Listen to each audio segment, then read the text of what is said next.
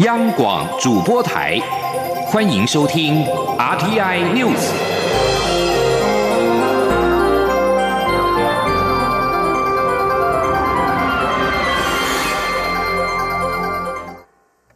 各位好，我是主播王玉伟，欢迎收听这节央广主播台提供给您的 RTI News 新闻。首先带您关注，国民党今天举行中央委员会第三次全体会议。针对二零二零年立委选举不分区立委提名行使个别同意权，国民党主席吴敦义在开幕致辞时也特别请托，希望中央委员能够支持，让不分区立委名单能够全数过关。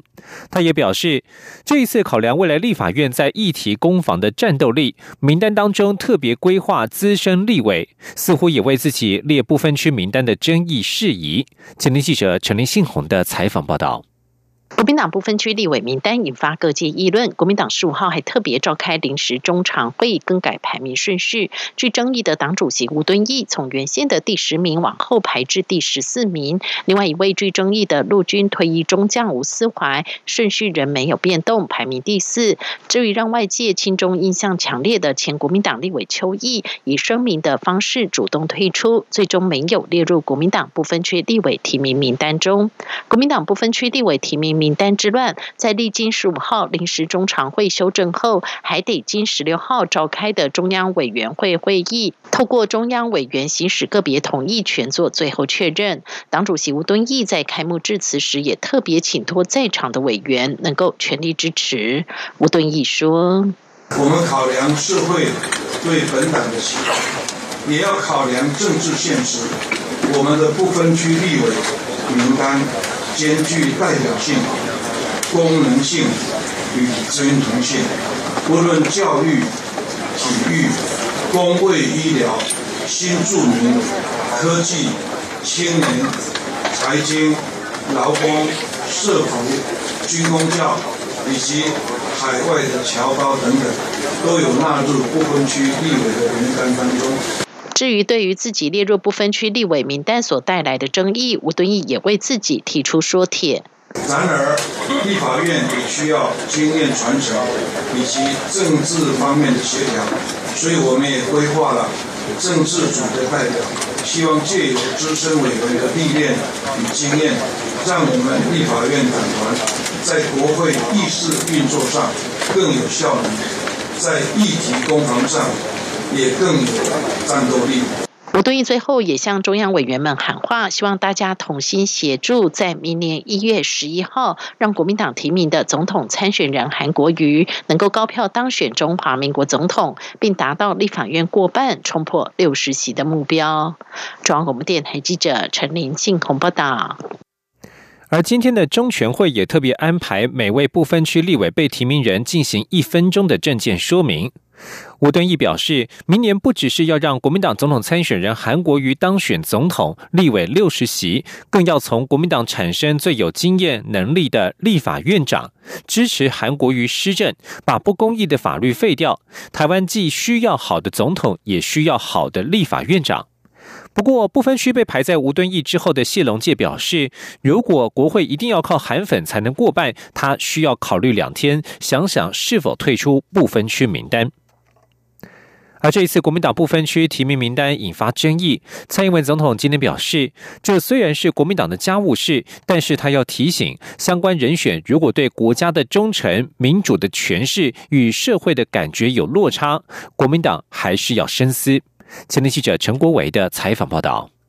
国民党不分区立委提名名单公布，排名第四位的退将吴思怀曾到中国参加孙中山纪念大会，起立聆听中华人民共和国国歌并致敬，引发社会哗然。名列第二位的亚洲警察学会秘书长叶玉兰则被传出挺香港警察。对此，蔡英文总统十六号上午出席全国医师人员后援会成立大会，他表示，基本上国民党不分区的名单是国民党的家务事，但他还是想有所提醒。对对。国家的忠诚，或者是对民主的这个呃诠释哦，跟这个社会的感觉有落差，或者社会大众有疑虑的话，我觉得呃，国民党还是要慎思。至于在民进党不分区立委名单中，行政院前院长游锡坤名列第七，外传行政院长苏贞昌卡游失败，而且蔡总统还邀游锡坤到官邸讨论，却没有找苏贞昌。蔡总统回应，这都是过度的解读。那天只是还有些问题，大家要再继续沟通，所以去他那里。苏院长在整个过程没有特别坚持什么事情，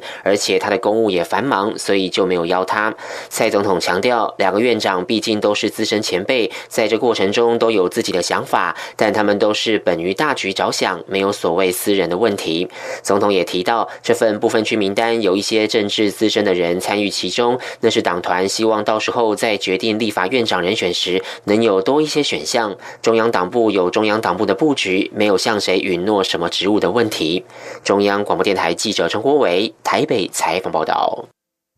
而有关蔡英文总统下届的副手人选，面对媒体的询问，蔡英文总统今天表示，有进一步的发展会尽速的通知各位。媒体又在问到，四十八小时之内有可能宣布吗？蔡总统笑说：“不要这样追杀我嘛。”由于总统、副总统参选登记将在下周展开，副手人选在最后阶段备受关注。而行政院长苏贞昌就在今天上午接受媒体联访时，针对记者提问民进党不分区立委名单卡游锡坤的传闻时，他指出，他当初只提建议和原则，没有针对个人相关的传闻，都是编故事的揣测。苏贞昌表示，他在这一次提名过程当中都是讲原则，没有针对个人，也没有推荐任何人选。至于原本列为第一名的原住民族代表洪简廷慧，他到现在都没看过这个人，也不认识。民进党立委苏巧慧也仅见过几次面。媒体追问是否有卡油的传闻，苏贞昌指出，这就想得太远了。他所提出的建议原则都是理想，当时仍未出现任何的人名，没有针对任何人。相关的传闻都是后来编故事的揣测，其实没有必要。继续关注台湾的邦交，我太平洋友邦土瓦鲁外交部长科菲抗力一行人在今天到二十一号应政府邀请访台，这是土国新政府今年九月成立之后首次派员来台访问。科菲一行人在台期间将会晤蔡英文总统、外交部长吴钊燮，就两国合作计划成果及未来的合作方向交换意见。科菲抗力此行也将参访农业、文创及食品加工等我国的优势产业，作为国家发展的参考。而今年是台土建交四十周年，土瓦鲁是台湾忠实友邦，长期在国际场域积极为台湾发声。双方多年来在医疗卫生、能力建构、洁净能源、农业合作等领域合作相当密切。由于太平洋岛国所罗门群岛、吉里巴斯在九月底接连与台湾断交，转投北京怀抱。土瓦鲁是台湾四个太平洋友邦之一，双边的邦谊备受关注。而台湾的对外交流也有助于找到更多的商机。新加坡的人气咸蛋黄零食是台湾民众常常购买的伴手礼，但是台湾厂商却缺少原料，无法制作出台版的金沙鱼品。鱼皮等食品，畜产试验所表示，他们已经成功研发出台湾首创百分之百的咸蛋黄粉与咸蛋黄油，不仅引来日本、泰国和杜拜的厂商探寻，也已经成功寄转台湾国内食品厂。台版的金沙鱼皮很快就会上市。前天记者陈林信宏的采访报道。在东南亚流行许多咸蛋黄风味的点心，台湾国内厂商也看中这样的商机。不过，制作咸蛋黄风味的点心，如果使用的是不纯的咸蛋黄粉，口感就会有很大的差别。因此，国内不少厂商一直在寻找百分之百的咸蛋黄粉。叙事所透过萃制技术，让过去需要冷冻保存的生咸蛋黄变身为可以常温保存的咸蛋黄粉及蛋黄油，不仅可以让蛋计时。需求量大幅减少的咸蛋黄得以有效调节产销，且保留咸蛋黄百分之百的天然原味，吸引日本、泰国和杜拜厂商探寻。叙事所所长黄正芳说：“所以那我们就可以利用这样子的技术，把这些咸蛋黄把它做成这个常温可以储存的这个咸蛋黄粉跟这个咸蛋黄油。那这样对整个产业在产期调节的部分就会有很有帮助。那现在有国。”国外的厂商来洽询相关的产品。这样的咸蛋黄粉萃制技术也已寄转给厂商，厂商也表示已经准备将台版的金沙鱼皮量产上市。鸿良食品公司副总欧方荣说：“啊，生产不出来，我们是要去呃寻求它的原因是什么样造成的，结果就是原物料我们没有办法生产出来。那现在呃那个呃试验所可以已经生产出来，有没有？我们很快就要把这个东西散布到所有的叶子上面。”呃，应该会很快就可以看到台湾版的一个呃鱼皮金沙。根据叙事所的统计，台湾国内一年生产四点七亿颗的鸭蛋，八成用于加工，咸蛋就有六成。咸蛋黄产值达新台币七亿。如今百分之百纯咸蛋黄粉已经成功研发，风味加工食品将越来越多，未来势必扩大产值及规模。中央广播电台记者陈林信鸿报道。继续带您关注中午的最新的体育赛事战况。世界十二强棒球赛复赛，中华队今天在东京巨蛋交手澳洲队。由于已经确定无法打进季军战，这一场中华队十二强的最终战派出了胡志伟先发对决澳洲队三十七岁的侧头老将茹兹克。赛前，总教练洪一中表示，很感谢教练团和选手的投入，比赛内容都不错，但中华队仍有实力较不平均的问题，根本的解决之道还是增加职棒的队伍数。而中华队虽然已经无法在十二强赛完成进军奥运的目标，必须拼明年四月的六强一资格赛，但是今天对澳洲队是最后一场的十二强赛事，仍然要全力抢胜。而今天中午的最新战况，在三局下半呢，中华队是先持得点，靠着王胜伟触身球上垒，再靠着高宇杰、王威成的接连安打先持得点，是在三局下半先取得一分领先澳洲队。而在刚才的四局上半的进攻，澳洲队是。攻占了二三垒的垒包，但是胡志伟顺利解决危机，没有失分。目前要进入到四局下半，中华队仍然是以一比零领先。继续要关心的是国际消息：香港中文大学内的示威者十五号晚间再度全面封堵香港的交通枢纽吐露港公路，情势升级。校方已启动人员撤离计划。留港台湾学生会在脸书发布声明，确认已经没有台湾学生在中文大学内。由多所香港大专院校台湾学生会所组成的留港台湾学生会，十五号晚间在脸书粉丝专业发表公开声明。声明指出，陆委会驻港办事处极力建议还留在香港的台湾学生，最近能够暂时先回台湾，以保安全。另外，陆委会提供的初步统计显示，截至十五号下午四点左右，在港台生回台人数总计约五百八十四人，仍持续增加。中文大学校方十五号则展开全面的撤离行动。对于中共如果使用武力镇压香港的示威者，美国国务卿蓬佩奥十五号表示，美国总统不排除采取任何应应措施的可能性。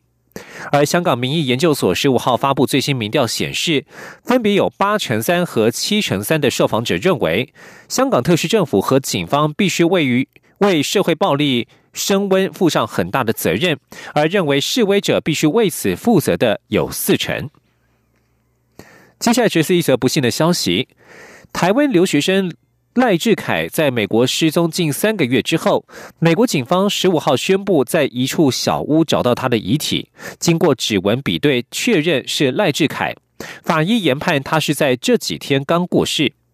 美国媒体报道，警方十五号发布声明指出，十号在阿拉巴马州奥本一处房屋后面的小屋发现一具遗体，证实是失踪的奥本大学台湾留学生赖志凯。